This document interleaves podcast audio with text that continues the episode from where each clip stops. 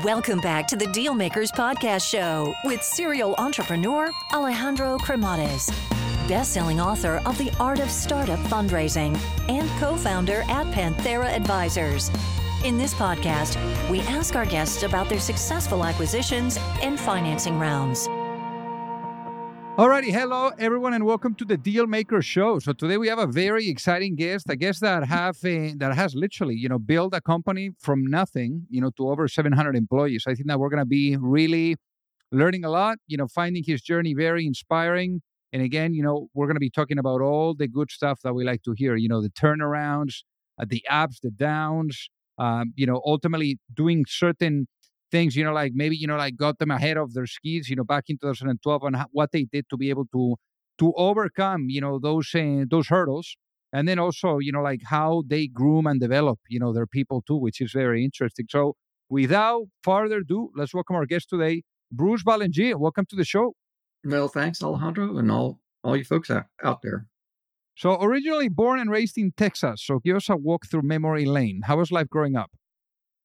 Well, it was quiet. I mean, I was in uh, South Texas, Corpus Christi, which is not that large a, a city, and very, uh, you know, it was very quiet. It's like three blocks from uh, saltwater, so it was fun. You, you know, throw your fishing gear and nets and stuff in your baskets on your bikes, and ride ride your bikes to a place where you could fish, and that was, you know, that was the great escape thing uh, for for our friends. Yeah. So out of all things, you know, I mean, for you, it was it was really straight out of uh, college. You just went at it, you know, at the grad Correct. school, so you didn't even wait. Uh, what really got you into finance and economics and and also business? Yeah. So, yeah, when were talking earlier, yeah, I had planned to go in, in into banking, and that was from getting advice from upperclassmen because I really didn't know for sure what I wanted to do when I went to college. I did know I didn't want to do some things. And when I talked to them, like, oh, you should do economics. You know, that sounds like it really fits you. And there's more money in finance. So do economics and finance. And that led to, you know, that led to, oh, let's do banking, which led to, oh, you got to have an MBA to be a banker. I don't know if you still do, but back then you had to have an MBA. So, huh, yeah, that, that got me all the way to the end of uh, grad school. And then it was okay. Well, now you need to find a job, and there were there were any number of banking jobs. I interviewed with a lot of banks, had a lot of offers, and then this one company came along that was into consulting, uh, you know, now called Accenture, and I was like, well, this is interesting, and I got hooked. I mean, they convinced me, forget about banking, come work for us, and so that was my first uh, first ten years. Uh, I mean, and and obviously consulting has been has been your thing, no? So in this case, yeah, hundred percent. So, so in your case, you know, Accenture, Booz Allen Hamilton, uh, then you know you did Sprint, then going back to Accenture. So, what do you think you know needed to happen, you know, along those years for you to feel comfortable to start, you know, what will be your first business? Oh, it's a great, yeah, it's a great question, and and so it's interesting, right? I was going to ultimately I wanted to have my own bank, but when I was in consulting, I was like, oh, well, this is kind of different. I didn't really think about that but when I had gone back, I left Sprint and gone back to Accenture, and the the three CIOs I had worked for at Sprint had all left. They were different telecom companies, different RBOCs and long distance companies around the U.S. And they were, you know, they were all each one was trying to recruit me, and I didn't want to do that, but I was willing to consult. And so that's what convinced me was okay. They they all have work for me, right? and, and so there's this concept of being called to start a business, which I think was part of it. I was called to start a business, but this was a little different. Someone was picking up the phone and saying, I have business that I want you to do. right. So a different kind of being called. So I was called to to do it. And it made it an easy, an easy launch, right? It was it was just easy. And in that sense to have your have work lined up, you know, have a backlog right out of the gate with former bosses. You know, it doesn't get much easier than that. People people that you already know how to work with and satisfy. So then, at, at what point does the uh, whole idea? Because I mean, you were you were for quite a bit uh, in the corporate uh, you know side of things. I mean, you were uh, heading an IT department for Sprint. You know, after Accenture, then going back to Accenture as a CTO there uh, for one of the companies that they have bought. But then eventually, you know, you start taking a look and and you go at it. You go at it with ultimately your own business, you know, which that would become Dolphin International. So, how was that first rodeo like? Well, as I said, that long, that start was very easy. Uh, I mean, I, I mean, being on the road five days a week was a grind. Like back back in the Booz Allen and Accenture, you know, Accenture days with a young family. So that was hard. But the family was like, you know, it's good, right? You're making you're paying the bills and, and, a little bit more. So no worries about about that. But it was it was kind of one of those things that we're going to scale this, they're going to scale this, or do something else. And uh, eventually, it was no, I'm not going to scale this. And so I'm kind of joined uh, Tactica, what's called Tactica Technology Group at the time, another small company, but larger, you know, larger than mine. We had tens of employees versus uh, in effect a couple at, at Dolphin. So, uh, and the hard part, the hard part was the lack of human interaction and just being, you know, working with customers, but not having a team, not having much of a team. Yeah, that was to me important. I like, I like having teams. So then, tell us about the merger too, because you did a merger there, you know, that mm-hmm. accelerated mm-hmm. things, no, on the growth side, yep. on the revenue side, and and also how yeah. that uh, leads to ultimately the acquisition on the sell side. So, how did you engineer all of that? It was, uh, I mean, because it was such a small, two small organizations, right? There was a lot of handshaking and very little, and very little that, and essentially agreeing on a number of shares. Uh, you know, uh, uh, agreeing on a number of shares and proceeding from there. But it was a great, I mean, it was a great start. I was able to double double our revenue of the new company in the in the very first year. I mean, some of it was revenue coming over, but most of it was opening new opening n- new accounts. Uh, and the t- the timing was good. It was it was a good time in uh, the IT space. It was a good time, particularly in Texas, and in Texas is was doing a lot of expanding and spending a lot of money on IT in the large companies. And so it was just a great time to to uh, to do that. And because we were able to accelerate our growth and massively increase our revenue, we were able to basically start to position for you know an exit uh, of that of that company. So how was how was it like to see the uh, full cycle? You know, at that point when the company ends up getting acquired by Hitachi, and and then you're mm-hmm. looking back and you know and and having that getting that transaction done. I mean, what what did that what did what visibility did you get from you know the full cycle of buildings, you know, scaling and exiting a business? Well, I think the key takeaway for me for me was, and I was resistant to, to selling to Hitachi. I mean, we did and all that. I wouldn't, I wasn't a fan of that. I think I was validated by, you know, what happened in the market and all that sort of stuff. Um, it's just a very, it's the beginning of a very tough time. The tech wreck had already started. And so, uh, yeah, to me, a lot of it was okay. The things people promise and what's written down on contract on contractual paper and legal paper doesn't necessarily mean much. that was the key.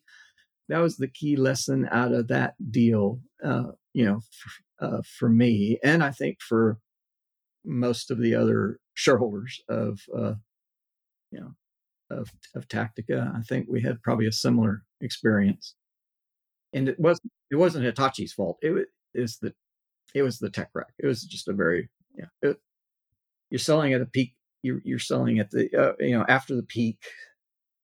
Hitachi needed our revenue to meet their revenue target from Tokyo, right? They had to do acquisitions and they were given money to acquire, but there you know things were contracting, and so we were kind of walking right into that. We were very stable. We were actually growing a little a little bit even in that market uh, ourselves, but we were much smaller. Yeah. So it's so, just stuff happens. So obviously stuff happens, but the transaction, you know, did happen, uh, and uh, then you end up becoming the CFO there. You know, doing some uh, cleaning, uh, that uh, some house house house cleaning that you needed to do during the time there. And at this point is when you start thinking about doing a PhD of your own. You know, shifting directions, and all of a sudden that's when the uh, company, you know, Pariveda, you know, comes saying, you know, the idea comes knocking and and why did you feel that the idea was meaningful enough and and how did you get you know, going on this? Having told people at Hitachi that there was a fairly large group of folks that I was working with, not not more senior people, but you know, junior folks, more junior folks, of course, were other senior management people. That I was that was my plan. My plan was to this was the spring, and then the fall I was going to go, you know, go off and get my doctorate. And I wanted them to know they'd have time to plan because I, I knew a number of them weren't going to stick around if I wasn't there to kind of you know stop stuff from coming down on them. And uh, they were pretty excited about, well, if you're leaving, we want you to start a company. And we went through a, a variety of discussions. You know, people would fly in from around the country. We'd meet on Hitachi in Hitachi's offices and and talk about it. It was some of the strangest stuff when you think about it. But I imagine it happens a lot, a lot more than people probably think for stuff to happen like that. And we went through a few ideas, and they they really didn't like any of them. And they basically said, Bruce, you don't understand us. We need you to start a consulting company so we can come work with you, which to me was I was being called, you know, it's different, different kind of calling, but actually called to start a company. And I thought about it and and said, okay, you know, let's let's do this. We need to do it. They need to do it. And even even if it's a consulting company, which I was kind of tired of doing consulting after you know a couple of decades of it, it was like uh, we can be different, and so and and so that was the gestation of that. We're we were a different, and we are a different kind of consulting company than kind of your your uh, typical your typical ones or the ones that we had grown up with. So that was you know that was basically the the gist of that. So then, how do you start developing the company? I mean, what what, what were the early days like? Because I mean, it was just the two of you at the beginning, and and what was that journey like? You know, the early days. Yeah.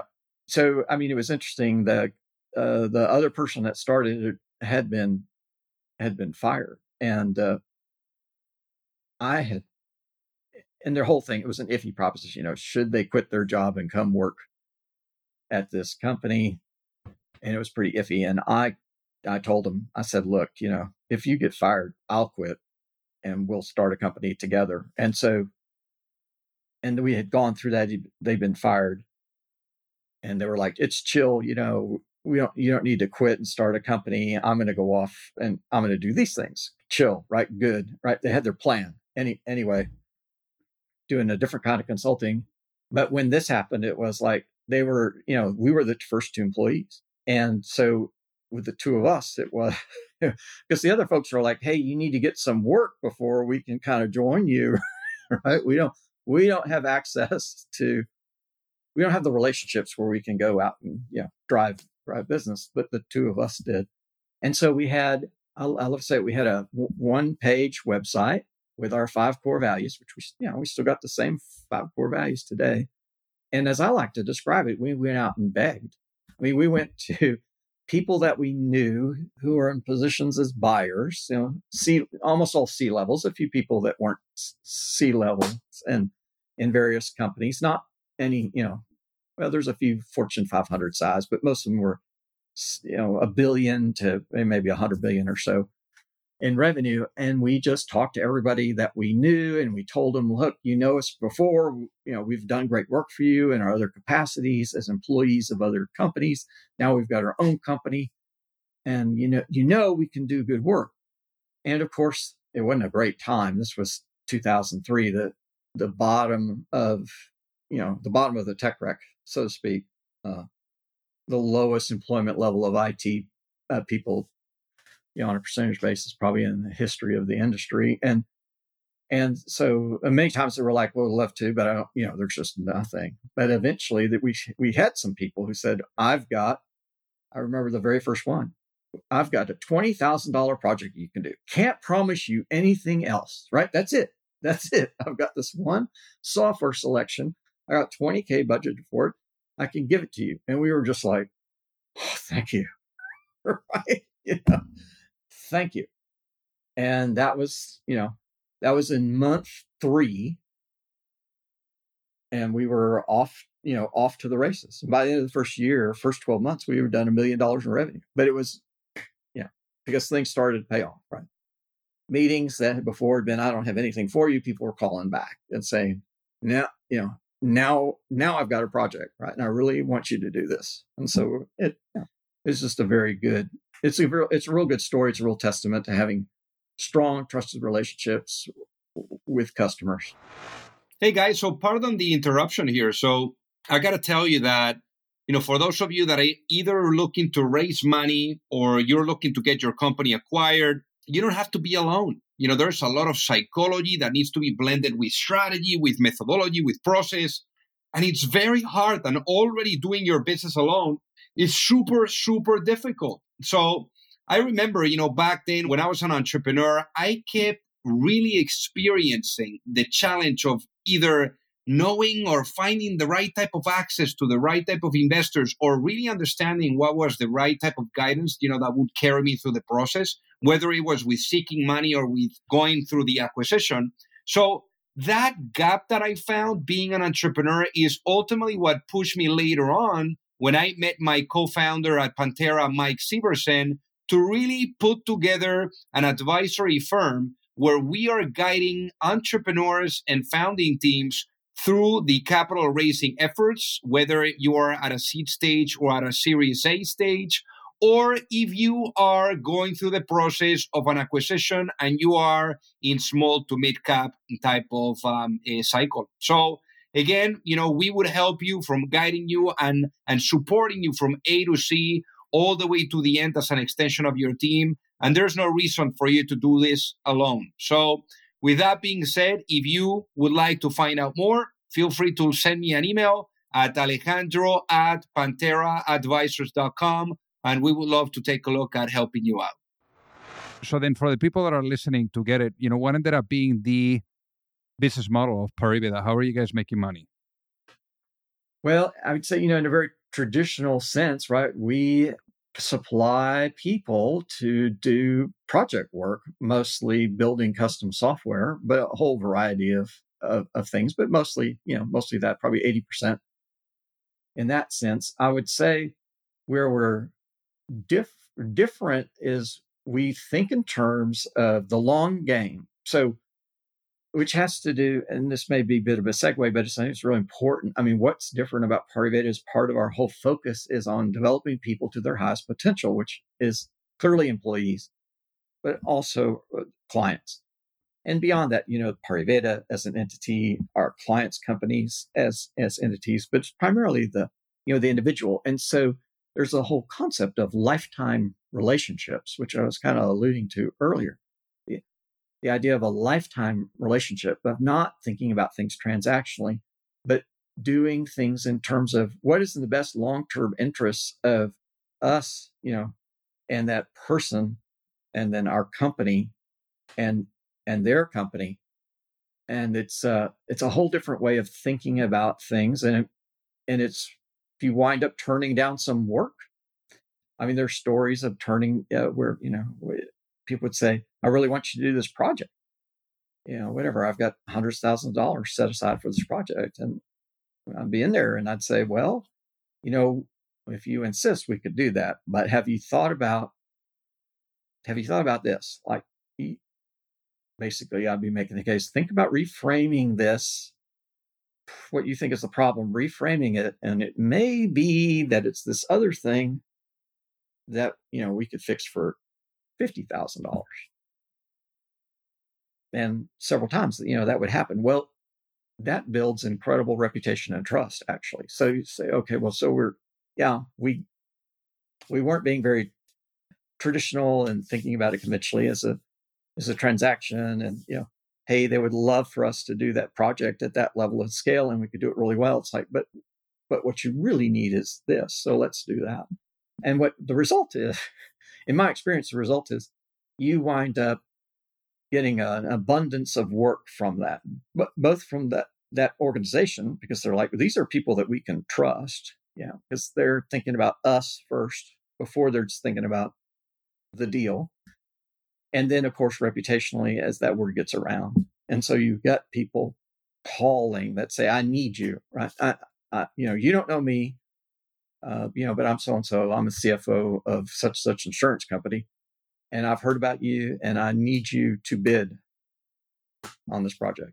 Or one of the most fascinating ones over the over the years was we'd started a little bit of work with a very large, uh, you know, very large publicly traded company in one department, and uh, the procurement people for IT found out about us, and they were having an issue with their buyer, you know, their buyer, not their vendor, not the vendors, but they had an RFP, and the buyer, the person with the money, they were having great difficulty with them. So this isn't right. And the procurement was saying, man, this isn't right. There's something wrong.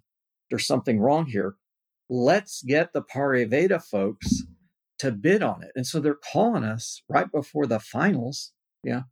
And saying, will you, this procurement, will you propose? you know, and it, from uh, other people in the company, we've, we, we heard the story, right? Like, you know, why, this is weird you know, it's procurement and it's at the end. And why is this happening? And so we said, okay, we'll do it, right? If only because we need to honor our relationship with this company.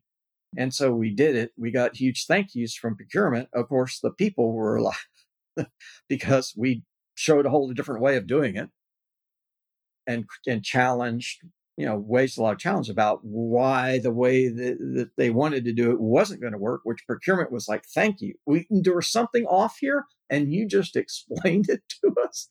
But of course we lost, right? Because the buyer was the one that got to decide. But I'll just tell you that over, over the next three or four years, we had millions and millions of dollars of business with the backing of procurement because we had done that. That's yeah. amazing. Now, one thing that uh, obviously you guys uh, started scaling this thing nicely, mm-hmm. uh, and uh, you grew this all the way to 700 employees today. I mean, what do you think is the uh, ultimately the the recipe or the ingredients that needed to be in place for you guys to to grow the organization the way that you did? Yeah, well, there's probably a. I mean, there's any number of components like uh, any other company. I do think our our secret sauce is thinking about things a little differently. So, most thinking in the business world is based on the concept of scarcity. You want to have a scarce thing, uh, that's a scarce thing is a valuable thing. It's just true. There's no, no denying it. And in professional services, the general thinking is work is scarce. There are only so many, there's only so much work out there that's going to go to bid or that would be offered to uh, you know a third a third party, somebody outside the company. Are, are they going to fund the project or not? Yes or no. If yes, then they may do it internally. If uh, if not, if not internally, then they're going to go outside, and there's you know all that sort of stuff.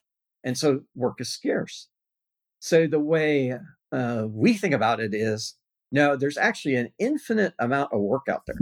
There's there's only so much money at any given time but there's an infinite amount of work because we the world will always have problems. I mean, we, the world always needs solutions. The challenge is when things are good and versus things are bad. It's like when things in our industry, professional services means people had a lot of ideas about solutions they wanted to problems they had, and the world changed. The economy goes down, the industry's in trouble. Something happens at that company, and they say, "Whoa, we have to reprioritize." And they go look at their list of problems that they were going to go solve. They say, well, you know, we can't justify funding any of this because they have the wrong problems. It's not like there aren't problems. They have the wrong problems. They don't have stuff to do. So what's scarce are people who can correctly identify the problem by reframing, you know, the, the context and determine what the the actual problem is, and then coming up with a practical solution to solve it. So our whole raison d'etre is we want we are that problem solver. So we're that one that figures figures that out, you know. And if you need a, a fifty thousand dollar solution instead of a half million dollar one, that's what we're to propose. And similarly, it could be the other way, right? Which people don't want to. I mean, customers don't want to hear that, but we're going to give you the straight poop, you know, as we as we see it and and that's scarce. So if, you think about all the effort that has to be to develop someone from early in their career, usually right out of school, if you think someone you may not hire them there, but that's where they started. Someone hired them, and developing them quickly into this ninja problem solver. Yeah, you know, this architect advisor uh, persona. That's tough, and no one's really cracked, you know, no one's really figured that out entirely. I think we figured out a lot, and that's our, and so that's our thing. And one of the one of the things that uh, you know we're particularly proud about is we we when we started the company, we knew we wanted to go to college campuses and hire young people for their first job. That's part of why we were doing software development because you can convince clients that it's okay to have a new college hire programming something, right? And then you got to develop them into this architect advisor that can walk into a boardroom and yeah, do their magic.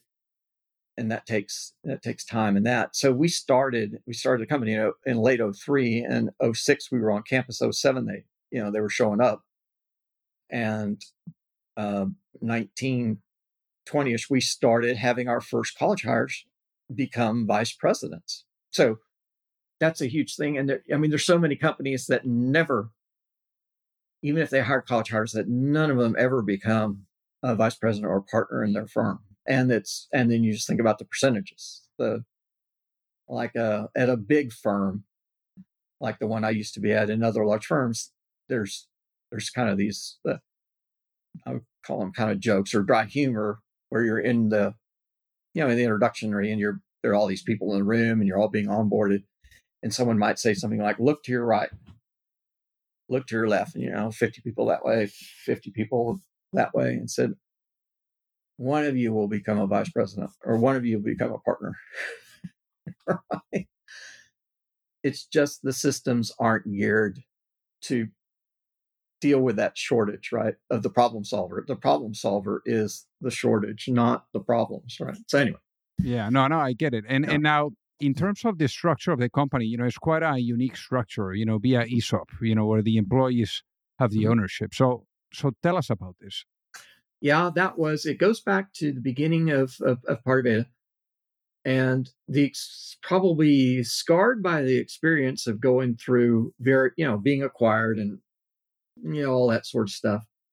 And I came to, I know this is the horrible sacrilegious thing to say, but I, to me, selling selling your company is a bit like kill, killing it, you know, because it's in professional services, it's not going to exist anymore. The culture, it, I mean, there's rare cases where you're being acquired by a tiny company and you're the, the larger one and your culture survives. That's that happens, but typically your culture might make an impact, but often doesn't.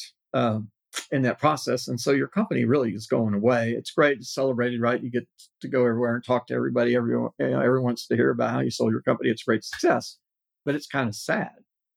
And, and if you're trying to develop people to their greatest potential, you can't do that in 10 years or 15 years. It's a whole career thing. And so you need to be thinking about being around for a long time. And so to me, that was one of the conditions that I set when back when it was, hey, we want you to start a company for us come work for. That was one of my two primary conditions was we must be an ESOP. And of course, everyone was, well, what's an ESOP? So they never, never heard of it. And I told them and they were like, okay, that's okay. Right. Uh, and so we became, we started in 03, but it's kind of like, well, are we going to make it or not? We don't know. And it costs money to be an ESOP. So in 06, we said, we're making it, right? We're going to campuses, we're making it. And so uh, January 07, we became we became an ESOP, and so, and so there's this idea about to me. So again, people will say, "Oh, this is a terrible thing to say," but think about you know, an ESOP doesn't get tired. An ESOP doesn't say, "I want my money because I'm going to go sail on a yacht." Uh, I want to golf all day or whatever. Pick your pick your you know hobby, right? That they're just tired an ESOP. That you know they're an, an inanimate object they can just go on and on forever. And so that has that aspect of longevity. And of course, there's this other thing about then everybody in the company winds up with own with ownership. I mean, you have to do a thousand hours of work. I mean, there's some various ERISA requirements, right? But pretty much you don't have to be long very around very long in a company that's an ESOP company to start becoming and uh, having shares. They're held in trust. Yeah for you. And so that's a, you know, it's a very powerful, you know, it's a very powerful concept. And it fits again with this developing people to their highest potential, the owner and the owner mentality, right? So that was back in 2023 in April, you know, you were grooming you know people to to really make it to to leadership. You know, part of that uh, sense of ownership and and groom them all the way from college to to senior uh, roles. But in April, you decide that it's time to step down uh, or step up, and then you became you know a director in the company. So what a wild uh, and incredible journey that you've had, Bruce. Now, over the course of 19 years, you know, really at the reins of the company that you built it from nothing. No? I guess uh, now, if I was to put you into a time machine and I bring you back in time, you know, to that moment back in 2003, where where you were thinking about, you know, starting this business. If I give you the opportunity of having a chat with that younger self, what would that tell? What would you tell that younger self before launching the business and why? yeah, I'd say some of the things are things I kind of knew, but would not want to admit to. Like, you know, it's not to come, it's not to play out the way that you think it is. I still learn that lesson regularly in many ways all the time, right? But uh, that was a big one. I'll, uh, I mean, I'll, I can share. I mean, like we're about 150 million in revenue ish, you know. When we started the company with a slightly different idea of the model where we'd wind up, my envisioning was in 20 years, we could be at half a billion. Well, we're not close. I mean, in some ways, we're close. I mean, there's not a huge difference in scale there. But if you say, oh, that's three times, it's like, yeah, we were a third. That's a big difference. And there's a lot of things that go into that. But I remember that was one of my, that was one of my things because I was like, yeah, you know, to, as part of the longevity and part of the sustainability of it, you kind of, in professional services, 150 is pretty good.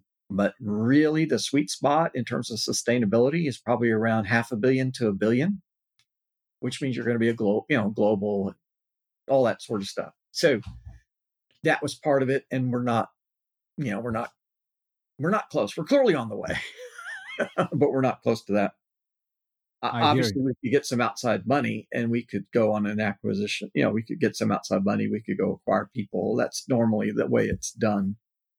Uh, yeah but I mean, remarkable the fact that you guys were able to uh, really bring this from nothing, you know, and and and raising nothing, you know, to 700 employees, 150 million in revenue. Hats off to you, to the team, you know, to everyone at Pariveda and uh, and Bruce. For the people that are listening, that would love to reach out and say hi. What is the best way for them to do so? Well, my uh, work email, Bruce Bruce.Ballengee at ParivedaSolutions.com is great. Um,